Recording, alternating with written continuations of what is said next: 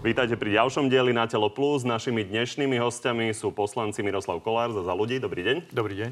A za hlas Erik Tomáš. Takisto dobrý deň. Dobrý deň, prajem. Pani, začneme koronou, lebo dozvedeli sme sa, že máme takmer 800 nakazených. Vláda snaží sa narýchlo prijímať rôzne opatrenia. Mnohé teda pri, prichádzajú ako blesk čistého neba, čiže mnohé oblasti sa uh, vzmáhajú a protestujú. Šport a kultúra sú príklad, tak sa poďme pozrieť najprv na šéfa futbalového zväzu Kováčika. V žiadnej inej krajine v Európe, ktoré sú na tom horšie ako Slovensko, nezakázali futbalové zápasy. Pán Kolár, tie opatrenia sa nielen teda rýchlo príjmajú, ale rýchlo sa aj mení ich komunikácia, takže naozaj sa to nedá robiť lepšie? O, ja si myslím, že sa to dá a má robiť lepšie napriek tomu, že som súčasť tejto vládnej koalície, otvorenie niekoľko týždňov, keďže som podpredseda kultúrneho výboru, sa snažím vysvetľovať e, aj na výbore, aj smerom k vláde, že tie opatrenia musia byť jasné, musia byť včas komunikované, nemali by sa často meniť, pretože vyvolávajú neistotu či u usporiadateľov kultúrnych podujatí alebo športových.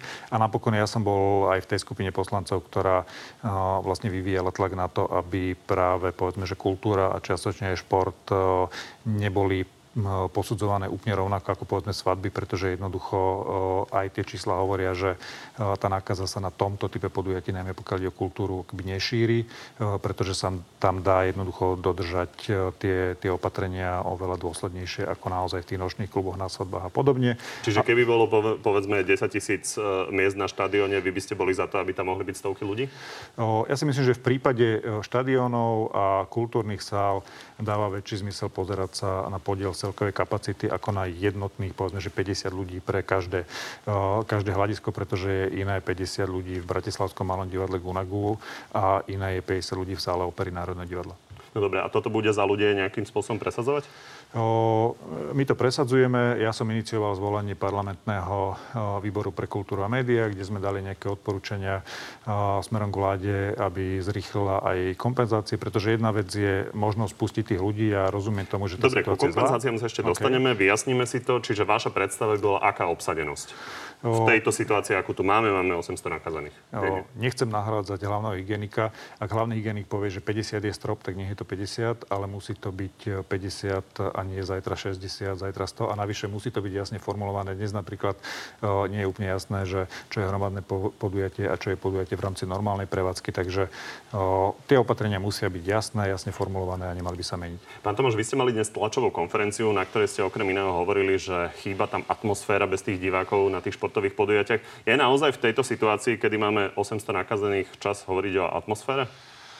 No, v prvom rade chcem povedať, že prístup vlády k pandémii koronavírusu je naozaj amatérsky a chaotický. Je to jeden veľký zmetok. Len keď sa pozrieme na tie posledné veci a opatrenia, ktoré vláda príjma a prijala, najmä čo sa týka športových a kultúrnych podujatí, tak si zoberme, že za 24 hodín premiér Matovič trikrát zmenil opatrenie smerom k hromadným podujatiam. Najprv oznámil, že hromadné podujatia sú zakázané. Potom povedal, že je povolených 50 ľudí, teda účastníkov aj divákov a do 24 hodín stihol zmeniť ešte aj toto opatrenie na to, že teda OK, môžu tie podujatia byť, ale bez divákov. A takou perličkou je úplne e, ten e, jeho postoj smerom ku kultúrnym podujatiam, lebo tam povedal, že môže byť účinkujúcich aj viac ako 50, ale bude to bez divákov. Chápete, aká je to hlúposť sama o sebe, že divadelníci budú hrať predstavenia pred prázdnym publikom? Vaša otázka, ja si myslím, že k tomuto stavu nemuselo Slovensko dospieť, pokiaľ by vláda nepodcenila situáciu v lete. Viete dobre, že... Len pán Raši hovoril o tom, že podľa neho sa to dá riešiť dnes s divákmi. Vy ste vedľa neho stáli na tej tlačovke? Určite, že sa to dá riešiť s divákmi, len je potrebné naozaj prijať opatrenia, ktoré by vylúčili e, šírenie koronavírusu. Veci zoberte, že napríklad e, hral sa, hralo sa finále Superpohára, kde povolili 15 tisíc divákov na 60 tisícovom štadióne. Nehovorím, že to musí byť takto, ale opakujem, keby vláda včas reagovala na tie opatrenia, respektíve na tú pandémiu, tak ako počas prvej vlny, kde dobre zareagovala aj Pelegriniho vláda, musím povedať aj Matovičová vláda, tak tomu nemuselo dôjsť, pretože viete dobre, že vláda počas leta zanedbala jednu dôležitú vec a to dohľadávanie jednoducho pacientov, respektíve infikovaných e, ľudí, tým, že nevytvorila širšie týmy dohľadávačov. Myslím si, že sme mohli byť v inej situácii a mohlo i tie opatrenia byť menej prísne. Ak už sme sa dostali do tohto štádia, ja tiež nechcem nahrádzať a nechcem byť populistický a nechcem tu nahrádzať hlavného hygienika, pandemickú komisiu a odborníkov, ale určite, ak už teda nepôjde to, aby diváci boli na štadiónoch a v divadlách, tak okamžite už vláda mala mať pripravenú schému finančnej pomoci, pretože v kultúrnom priemysle a v športe pracujú pracuje okrem tých športovcov a umelcov mnoho obslužného personálu a tí ľudia naozaj už nemajú čo do úst. Takže ja sa pýtam, čo robili športové, čo robilo vedenie ministerstva školstva, konkrétne štátny tajomník, a čo robilo ministerstvo kultúry, konkrétne ministerka kultúry v lete, už mali mať pripravené finančné pomoci pre túto situáciu, pretože už v lete sme vedeli, že príde druhá vlna pandémie. Tak necháme pána Kolára zareagovať. Pán Kolár, faktom je, že e, naozaj vláda pred letom hovorila, že chce riešiť kultúru, že chce riešiť kultúrnych pracovníkov ak sa nemýlim, Richard Sulik pred mesiacom povedal, že z tých 200 miliónov, ktoré boli vyčlenené na najmy, tak mu veľa ostalo. Prečo nie sú dávno rozdelené? Ja len krátka poznámka k tomu, či dobre zareagovala Pelegriniho vláda. Ja som bol ako primátor v tej prvej vlne v teréne. Pelegriniho vláda zareagovala akoby, že vypnutím krajiny potom, keď zistila, že má vykradnuté štátne hmotné rezervy, že nie sú pripravené plány, ako reagovať v prípade pandémie. Čiže to opatrenie vlastne bolo vynútené a áno, dávalo vtedy zmysel, ale my v teréne, župani, primátori sme boli tí, ktorí sme prví robili opatrenia bez nejakých zásadných e, úsmerní zo strany centrálnej vlády. Pokiaľ ide o tie peniaze na kultúru, Áno, ja to kritizujem dlhodobo, pretože som, som z tej oblasti, napokon my sme na tom výbore naozaj prijali odporúčanie vlády. Keďže to je zložité, zložité tá branža, kde pracuje takmer toľko zamestnancov ako v automobilovom priemysle, ale sú štru, štruktúry naozaj rôzne, čiže nie je jednoduché ich poskytnúť, po, postihnúť jednoduchou schémou a tam naozaj treba medzirezortnú dohodu medzi ministerstvom kultúry, hospodárstva, financií, práce, sociálnych vecí. Aj to bol jeden z dôvodov, že takýmto spôsobom k tomu vláda nepristúpila, že jednoducho časť tých ľudí v tej uh, branži prepadla. Áno, teraz treba rýchle opatrenia, pretože aj keď by sme umožnili väčší počet divákov, dnes už uh, ten kultúrno-kreatívny priemysel nezachránia diváci, pretože už sa boja chodiť na tie kultúrne aj športové podujatia, čiže naozaj v krátkom čase musia prísť rýchle opatrenia. Pretože... Vy hovoríte, aká je zložitá koordinácia Áno. medzi jednotlivými rezortami, ale je pravda, že to trvalo mesiace, takže ako je možné, že to nie je? Hmm. Koho je to vina? Úprimne, Včera na vláde neprešlo uznesenie, ktoré reagovalo na naše odporúčanie z výboru pre kultúru a médiá, aby vznikla takáto medzirezortná, medzirezortná komisia. Áno, otvorene hovorím, považujem to za chybu, pretože iným ako takýmto spoločným postupom sa tie opatrenia nebudú dať robiť rýchlo. Čiže hoci som vládny poslanec, musím povedať, že je to chyba koordinácie na úrovni vlády. Pán Tomáš? Pán Kolár, e, keď ste sa ešte vrátili k Pelegriniho vláde, ja som predsa ocenil aj Matovičovú vládu počas tej prvej vlny. Zase ste trošku podpichli do Pelegriniho vlády. E, asi najlepší názor na to vyjadrili voliči, respektíve občania aj v prieskume televízie Markiza, kde jasne povedali, že Pelegriniho vláda to zvládala lepšie ako Matovičová vláda, ale keď sa chcete ešte vrácať aj k štátnym hmotným rezervám. Ten prieskum bol ale pred letom, čiže nehovorí no, o hovoríme, situácii. Veď hovoríme, no veď sa bavíme o prelome vlád Pelegriniho a e, Matovičovej vlády. To bol iba krátky vstup k tomu. Chcem povedať, že štátne hmotné rezervy boli preto prázdne, lebo boli, bol všetok ten materiál už vyexpedovaný a nikto, ani Slovensko nebolo pripravené na tú pandémiu a ešte aj počas vlády pristávali lietadla, ktoré, v ktorých bol materiál objednaný Petrom Pelegrini a spol. Čiže už by som sa k tomu nevracal. Ešte raz, prvá vlna, čo sa týka zdravotnej stránky, bola zvládnutá oboma vládami. Horšie to bolo z ekonomickej stránky. Finančná pomoc už vtedy bola jedna z najpomalších, najbyrokratickejších a najslabších v celej Európe.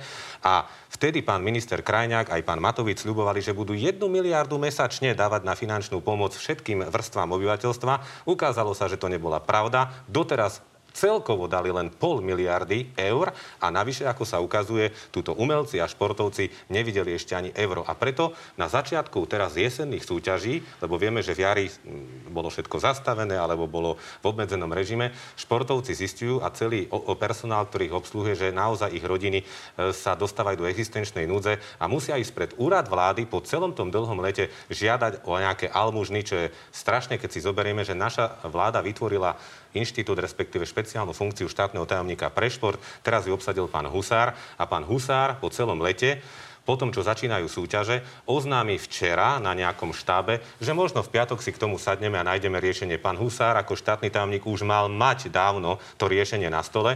Samotní predstavitelia zväzov, ktorí prišli pred úrad vlády, včera vyhlásili, že by si vedeli predstaviť na tomto poste iného človeka, ktorému môžu dôverovať a ktorý tomu športu rozumie. A ja touto cestou chcem povedať, že pán Husár by asi mal zvážiť svoje zotrvanie vo funkcii. Ja len dodám za Milana Krajniaka, ktorý má na starosti rozdeľovanie tej pomoci, že on argumentoval teda ako za ministerstvo práce, že podnikatelia nežiadali o tú pomoc v takej výške a preto jej nebolo toľko rozdelených. Ale poďme späť k tým eh, rezatom kultúry a športu. Pravda. Takže hovorím reakciu Milana Krajniaka, ktorý tu sedel nedávno. Uh, pán Kolár, uh, dokedy to bude vyriešené? Kedy odídu prvé peniaze? O, ja verím, že v horizonte oktobra Včera mala ministerka kultúry na vláde aj návrh legislatívy, ktorá má rozviazať ruky, aby mohla tú po- pomoc distribuovať širšie. Kvôli nejakým legislatívnym technikáliám sa to schválenie posunulo e, o týždeň. Takže verím, že tie prvé peniaze odídu v horizonte oktobra. E, naša podpredsednička vlády Veronika Remišová avizovala, že z reaktu e, vyčlenuje 20 miliónov na šport, 20 na kultúru a 20 na kompenzáciu lístkov. Samozrejme sú to peniaze, ktoré majú nejaký že dlhší časový, časový nábeh, ale dá sa z nich refinancovať aj aj tá národná pomoc. Čiže ak má tá pomoc byť účinná, naozaj musí odísť v priebehu mesiaca. Tak uvidíme, čo sa stane v priebehu mesiaca. Poďme sa teraz pozrieť na dianie v parlamente, lebo ten mal včera definitívne odhlasovať interrupcie a mal nejakým spôsobom dať bodku e, za tými spormi aj v koalícii.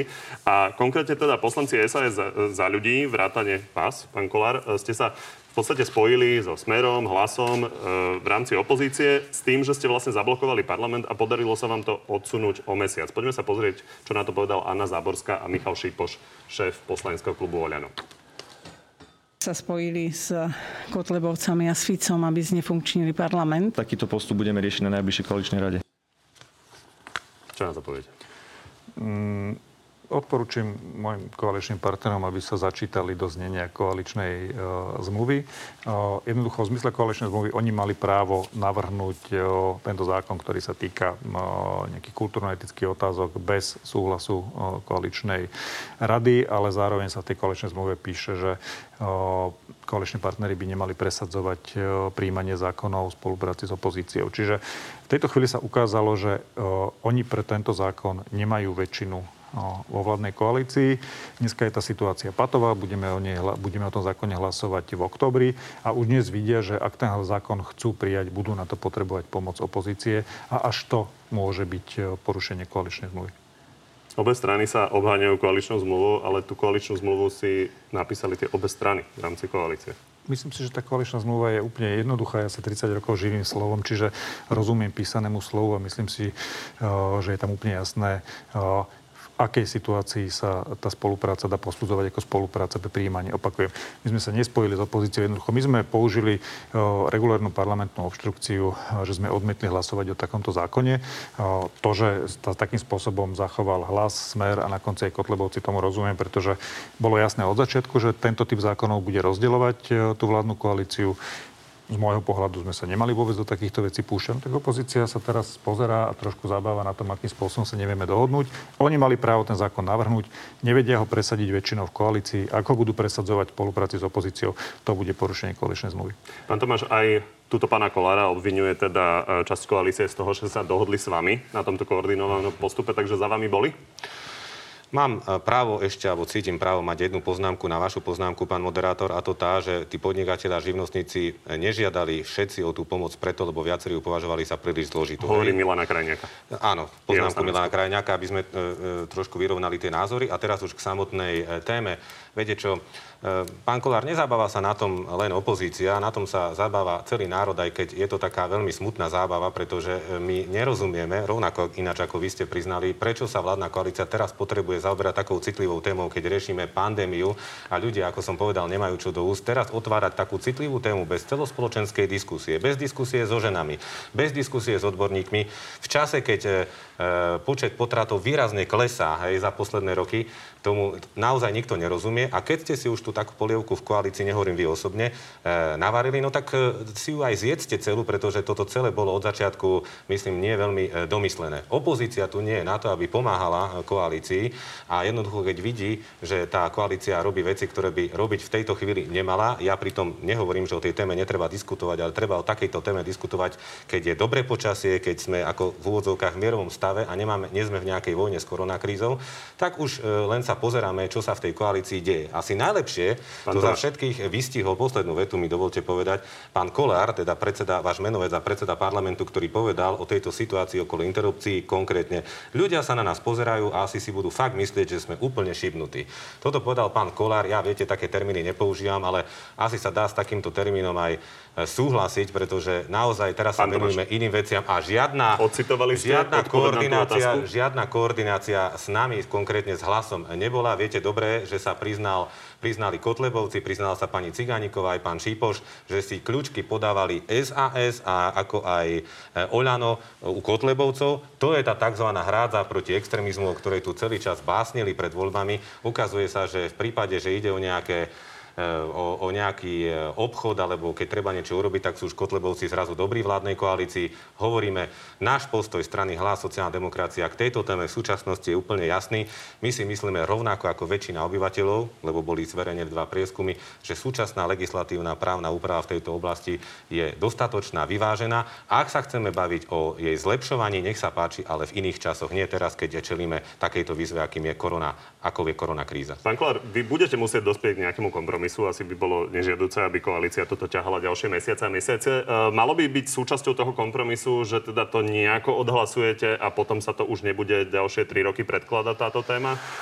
Pozrite sa, z môjho pohľadu sa ukazuje, že ten návrh zákona nejakým spôsobom nezlepšuje o, situáciu žien o, v ťažkých životných situáciách, nejakým spôsobom o, nezníži počet interrupcií, ktoré naozaj dlhodobo klesajú. Báme sa skôr o tom naozaj, ako tým matkám pomôcť, ako urobiť ten proces interrupcií humánnejší z hľadiska najnovších zdravotných, zdravotníckých poznatkov. To chápem. Dopoviem. To je filozofické a politické stanovisko. A politi- Otázka je, ako vyriešiť tú krízu. Ako? Ja som zvedavý, akým spôsobom dopadnú rokovania vlastne predkladateľov zákona s tými, ktorí ho najviac kritizujú. Za mňa by bolo normálne a logické politické riešenie, že pokiaľ predkladateľia zákona 6 krát dostali jasnú správu, že nemajú väčšinu na presadenie zákona v tejto vládnej koalícii, mali by ten zákon stiahnuť. No to sa nestane. Predpokladám, že to predpokladáte aj vy. Nechajme sa prekvapiť. Čo by bol kompromis? Ktorý by sa dal urobiť? Lebo toto no, asi nie je veľmi kompromis. Úprimne, tak ako som sledoval tú diskusiu v parlamente, do ktorej som sa nezapájal z toho dôvodu, že si naozaj myslím, že tieto témy teraz naozaj nemajú, nemajú priestor a čas nemyslím si v tejto chvíli, alebo neviem si v tejto chvíli predstaviť tú podobu, podobu toho kompromisu, pretože tie tábory sú pomerne, pomerne vyhranené. Takže toto môže pokojne pokračovať, to divadlo, s tým, že bude zablokovaný parlament? Ja si myslím, že pri jednom hlasovaní chýbal jeden človek na to, aby bol ten parlament spriechodnený, čiže ak počítam dobre a ak bude 100% účasť, tak sa dá predpokladať, že tých 76 hlasov na spriechodnenie parlamentu sa nájde. Čiže inými slovami ten návrh prejde. Keby som si mali dneska na to staviť, tak, tak 8 ku 2 si stavím, že prejde. E, pán Tomáš, ešte jedna otázka. Hlas je aj proti prijaťu tzv. interrupčnej tabletky, potratovej tabletky. Čas, veľká časť ginekologov hovorí, že e, je podstatne šetrnejšia voči ženám pri vykonaní interrupcie. Prečo vy ste proti? My sme sa pri pozmeňujúcom e, návrhu zdržali a súvisí to vlastne s tým, respektíve ten pozmeňujúci návrh ani nebol. nebol Ešte nebol, ale taký bol náš postoj, pardon, kvôli tej obštrukcii sme sa k nemu nedostali. Ale opakujem naše celkové stanovisko, my nechceme teraz vstupovať zo žiadnej zo strán do tohto, alebo do, do tohto sporu a byť na jednej alebo druhej strane, pretože považujeme súčasnú legislatívu Čiže za dostatočnú. nemáte problém s tou tabletkou, ale, ale máte problém s tým, aby ja sa to teda dodám, že my sme pripravení diskutovať e, o veciach eh, týkajúcich sa eh, tejto oblasti, ale naozaj až po tom, čo si vypočujeme odborníkov a podobne, v tejto chvíli a za tejto situácie opakujem naše stanovisko, by som eh, do týchto vecí nevstupoval. Je to príliš citlivá a náročná téma na to, aby, a najmä v, v čase vojny s koronakrízou, aby sme to teraz riešili. Nemáte názor na tú tabletku vy osobne? Povedal som vám, že tieto veci potrebujú diskusiu. Nechcem do toho Dobre, vstupovať. tak poďme ďalej. Okrem teda dokončenia interrupcií vás čaká generálny prokurátor a voľba nového šéfa prokuratúry. A my máme už vlastne prvého oficiálneho kandidáta. Rada prokurátorov vybrala Jozefa Čenteša a toto sú jeho priority. Predovšetkým získať podporu verejnosti, hľadiska prokuratúry, otvorenosť, transparentnosť a zmeny v organizačnej štruktúre. Podporila Jozefa Čenteša aj ombudsmanka, takže má vlastne dvoch navrhovateľov. Pani, pre vás dobrý kandidát? Mm, tým, že pán Čenteš pre mňa v podstate je aj akoby víťaz tej predchádzajúcej, predchádzajúcej voľby. Je to samozrejme relevantný kandidát. My máme v tejto chvíli postoj taký, že my nebudeme navrhovať vlastného kandidáta ani ako strana, ani pani ministerka. Tých organizácií, ktoré môžu navrhovať kandidátov je dosť a tá dohoda je taká, že po vypočutí všetkých kandidátov sa budeme radiť kto bude ten najvhodnejší kandidát, napokon tak, ako to bolo teraz pri vypočutí ústavných súdcov. Takže Čent, pán, pán Jozef Čentež je pre vás jeden z tých, za ktoré by ste mohli zdvihnúť ruku? O, v tejto chvíli veľmi predčasné konštatovanie. Nevidel Stalo sa to tak z toho, čo ste povedali pred chvíľou, ale v poriadku. A pán Tomáš, pre vás človek, ktorý by mohol byť generálnym prokurátorom? No, musím povedať, že to, že pán Čenteš e, získal e, podporu Rady prokurátorov, ako aj samotnej ombudsmanky, je naozaj e, veľmi e, silný mandát. Na druhej strane keď môžem za stranu hlas sociálna demokracia aj v kontexte tej našej kritiky samotného zákona o prokuratúre povedať, že my budeme trvať na tom, aby prokurátor alebo generálny prokurátor, za ktorého by sme mohli zdvihnúť ruku alebo respektíve ho voliť, musí pochádzať z radou prokurátorov, pretože toto považujeme za správny postup a princíp a e, dosť sa s nami zhodli aj ďalšie e, odborné inštancie. Treba povedať, že aj ministerka spravodlivosti uplatňuje, respektíve podporuje takýto princíp a preto bol ten zákon predkladaný nie ministerstvom spravodlivosti, ale len vládnymi poslancami, aby e, svojím spôsobom obišli pani ministerku. Čiže nechcem tiež nikoho favorizovať, ani pána Čenteša. Hovorím, že je to silný mandát, ale chceme si počkať na ďalšie mená, lebo ďalšie inštitúcie tiež môžu navrhovať E, prokurátora alebo kandidáta na generálneho prokurátora. Našou podmienkou je, aby to bol prokurátor, dlhoročný profesionálny prokurátor. My tam takých vidíme, už sa o menách aj bavíme, diskutujeme. Chceme ale tiež počkať na e, verejné vypočutia, nie hearingy, keďže sme na Slovensku, tak chcem hovoriť e, po slovensky.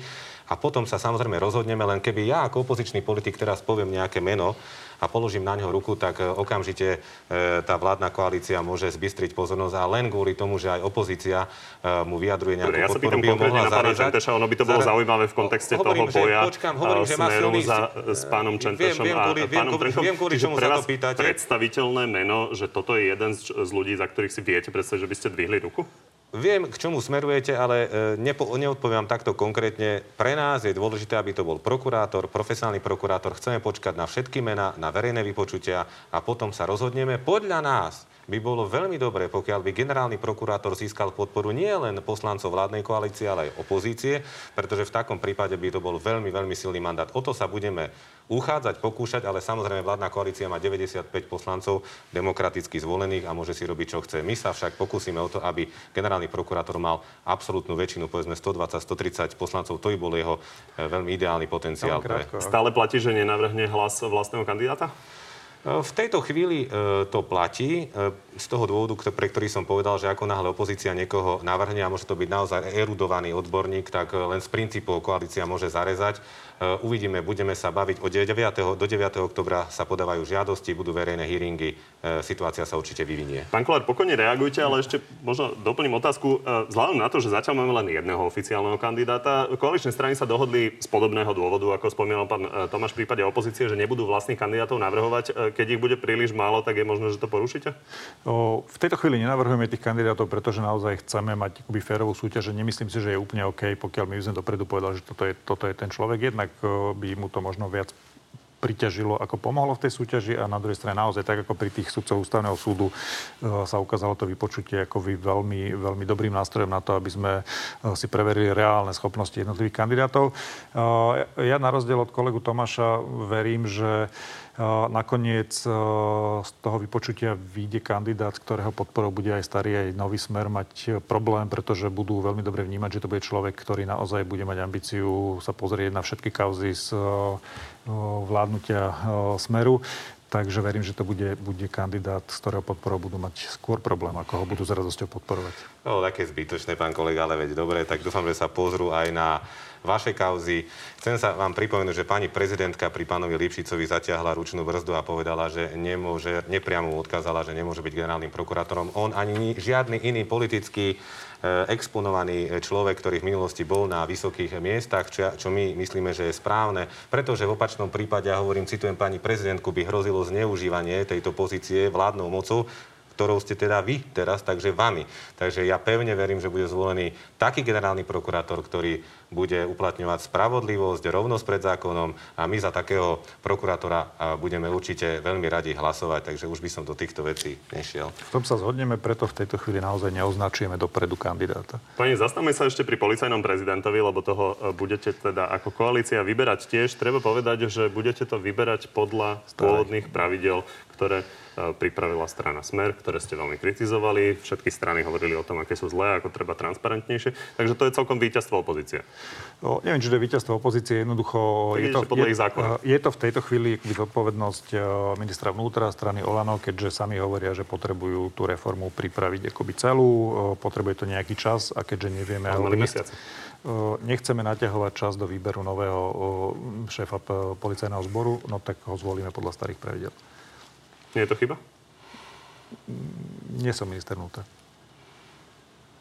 Vy sa staviate často také pozície pomerne opozičného kandidáta. No, pán Kolár nepodpísal ja takú jediný koaličnú dohodu, tak možno to s tým... Neviem, či už všetci ostatní napokon podpísali. Všetci, všetci ostatní nakoniec podpísali, ale to vôbec neznamená, že by som ich nedodržiaval. Ja možno vysvetlím, vysvetlím, ako v čom ja vnímam rozdiel v mojej kritiky a povedzme kritiky kolegov. O, mám to tak aj v osobnom živote, aj v pracovnom živote. Myslím si, že je dobré si hovoriť veci tak, ako sú, o, pretože tým môjim záujmom je posúvať tie veci dopredu. Hej.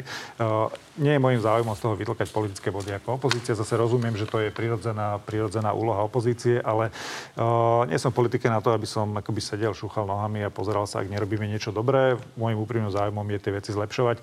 Netvrdím, že sa s tým stávam najpopulárnejším členom vládnej koalície, ale robím to naozaj, že v dobrej viere posunú tie veci dopredu. Pani, obaja sedíte v parlamente, obaja viete niečo o komunikácii. Ja chcem sa vás takto na záver ešte opýtať, ja ako... Som na policajného prezidenta. Chcete nám povedať, že čo si o tom myslíte? No tak keď mohol našim, pán kolega. Vašim favoritom bude Peter Kovařík, lebo o tom pán Pellegrini povedal po Áno, spolupráci odpoviem, s ním na úrade vlády, že na, by bol dobrý pre, policajný Viac ako víťazstvo opozície. Toto vnímam, e, že idú podľa starých pravidel ako obrovské pokritectvo koalície, ktorá pred voľbami napadala tento náš zákon na túto novú formu voľby napriek tomu, že my sme zmenili stav, keď minister priamo vymenoval e, policajného prezidenta na to, že ten policajný prezident alebo kandidát ešte prešiel dvoma ďalšími kolami, až tak bolo to právo ministra vnútra, viete, odborná komisia, branobezpečnostný výbor parlamentu, neviem, čo na tomto zákone bolo zle, ale nie je sa čomu čudovať, keď pán Sulík ešte pred voľbami povedal, že treba opäť spolitizovať, citujem, spolitizovať funkciu prezidenta, čo je úplne hrozné tak preto sme aj my radi, že to pôjde podľa týchto pravidel, že sa k tomu vyjadria aj odborníci,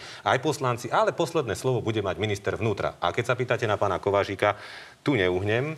Uh, tu musím povedať, že samozrejme som spolupracoval s pánom Kovážikom, lebo ja som pôsobil na úrade vlády. Pán Kovážik má jeden profesionálny životopis, výborné uh, renomé a ja si myslím, že bol by dobrým aj dobrým uh, policajným prezidentom, stálym policajným prezidentom, ale už sa zase zaznievajú také tie už politické hlasy zo strany koalície smerom voči nemu. Je to jeden rovný chlap a ja pevne verím, že má dobrý potenciál byť eh, policajným prezidentom, ale uvidíme, ako to dopadne, pretože viete, ako to na Slovensku chodí. Keď pôsobil niekde v minulosti eh, na úrade vlády bez ohľadu na jeho profesný životopis, tak to môže byť pre neho problém. Je to naozaj jeden z dobrých kandidátov. Ale viete, pán Tomáš, že, a teraz vôbec sa nechcem dotknúť pána Kovažíka, že vo chvíli, keď vy niekoho označíte za dobrého profesionálneho kandidáta, tak ste mu akoby, že podpísali, že rozsudok ne, neúspechu, pretože jednoducho to, čo jednoducho vyliezalo z tých nominácií za vašej vlády od šéfa finančnej správy Maka cez pani Jankovskú a podobne. Čiže vy, ak ste chceli pani Kovažíkovi pomôcť, tak ste ho nemali No pochváliť. a toto je presne to vaše klíše, o ktorom som hovoril pri generálnom prokurátorovi, ale pri niektorých menách médiách nie je možné mlčať. Pán Kolár, skúste si pozrieť životopis pána Kovažíka, skúste sa naopýtať, opýtať no. na policajnom zbore. A keď už hovoríte o tých našich zlých nomináciách, tak pani Kolíková, ktorá je teraz ministerkou spravodlivosti, ktorú ja rešpektujem a dokonca môžem povedať, že nevylučujeme my v hlase aj podporuje reformy, bola u nás štátnou tajomničkou a podobne. No. Čiže toto vaše kádrovanie zo strany koalície je tak nepekné, tak, tak neférové, najmä voči tým ľuďom, ale keď to chcete robiť, eh, Ešte je raz, mi to ľúto. Ja nespochybňujem profesionálny profil pána Kovažika, ja len hovorím, že keď vy sa za niekoho postavíte, a čo my tak nemáme právo nič už povedať? Máte, máte, máte plné právo, máte plné právo, ja len keď sa pozrieme ja sekundu, poslednú Kolár, ja som predtým povedal, že viem, že riskujem, ale keď raz toho človeka poznám a sa ma pán Kovačiš na ňo opýta, tak ho predsa teraz nezapriem, pretože poznám jeho prácu. Pracoval som aj na ministerstve vnútra, aj na úrade vlády a je to môj postoj to, to ja nespochybňujem, len jednoducho v tejto chvíli vaši nominanti z vedenia policie, súdov sedia e, vo vyšetrovacej väzbe. To je celý problém. Poďme k tej všetci, všetci kvalite komunikácie. A vy obaja sedíte v parlamente, boli ste svedkami napríklad tej slovnej výmeny medzi pánom Blahom a medzi premiérom. Padali tam teda príhody o nejakom Baranovi. Pán Blaha nazval manželku premiéra bielou kobylou. Máte pocit, že toto bude sa len stupňovať? Nedá sa akákoľvek hrádza voči tomu vytvoriť? Nejakým spôsobom skultivovať to prostredie? Pozrite sa, eh, ja som to kritizoval, myslím, že už aj, už aj v relácii s pánom Blahom. A tak ako pána Blahu, tak aj pána premiéra v tejto chvíli zase robím to naozaj akoby, že s dobrým úmyslom v čase, kedy naozaj sme uprostred pandémie, kedy potrebujeme súdržnosť, pokoj, potrebujeme sa rešpektovať. Takáto komunikácia pre mňa nie je akceptovateľná. Aj preto sa možno, že nehádame tak, ako býva, býva zvykom v takýchto diskusiách. Jednoducho plne podpisujem slova pani prezidentky pokiaľ my tým ľuďom neukážeme, že sa vieme sústrediť na to, čo je podstatné a vieme sa nejakým spôsobom rešpektovať a, ne, a normálne pracovať, a, tak nezvládneme ani pandémiu, ani neupokojíme tú situáciu spoločnosti. Čiže áno, takáto komunikácia je pre mňa neakceptovateľná bez ohľadu na to, či sa jej dopúšťajú moji kolegovia alebo opoziční kolegovia. Vy hovoríte teda o tom, že by ste sa mali upokojiť a nejakým spôsobom sa stmeliť. Vy v strane za ľudí ste už upokojení a stmelení po tom, čo ste superili s Veronikou Remišovou o predsednícky post? Mm, ja si myslím, že z tých posledných dvoch mesiacov je úplne jasné, že všetci rešpektujeme výsledky s nemu a pracujeme preto, aby strana za ľudí sa dostala na lepšie čísla, ako teda to plnotučné mlieko, ako mi v každej diskusii teda vyčítajú, že máme také percentá ako plnotučné mlieko. Čiže pracujeme, komunikujeme. O, áno, sú témy práve ako interrupcie, kde máme teda voľnú ruku, kde nejakým spôsobom sa nemusíme o, zhodnúť, ale práve u nás strane za ľudí sa snažíme túto tému komunikovať tak, aby sa ani tá liberálnejšia, ani konzervatívnejšia časť strany o, necítila, povedzme, že dotknutá, ostrakizovaná, vytlačená na okraj. Váš odchod v najbližších mesiacoch nehrozí? Nemyslím si. Pán Tomáč, eh, chcem sa opýtať na komunikáciu premiéra, lebo vy ste zažili komunikáciu iného premiéra, Roberta Fica. Eh, on teda hovoril, že za eh, protesty za slušné Slovensko môže nejakým spôsobom George Soros. Teraz máme Igora Matoviča, ktorý hovorí teda, že sa proti nemu spikli oligarchovia a spriateľené médiá. Cítite tam nejaké paralely? No tak ste veľmi rýchlo prešli od tzv. teraz citujem, aby ľudia pochopili mydlenia barana až k nejakým tzv. konšpiračným teóriám. Ja už e, nebudem porovnávať e, bývalého premiéra so súčasným. Cítite tam paralelu?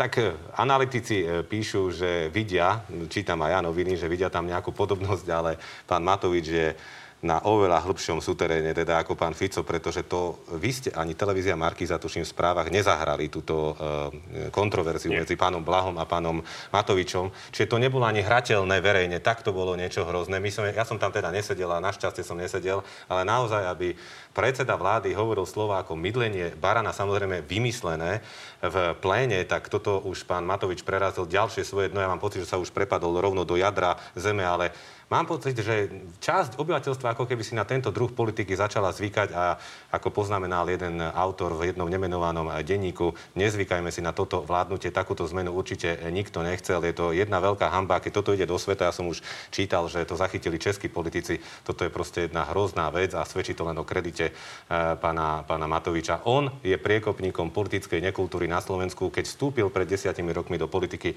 toto zaviedol a bohužiaľ niektorí ľudia sa mu prispôsobujú. Je to celé zle a mali by sme sa vrátiť tam, eh, kam to patrí, teda do demokracie štandardných eh, krajín.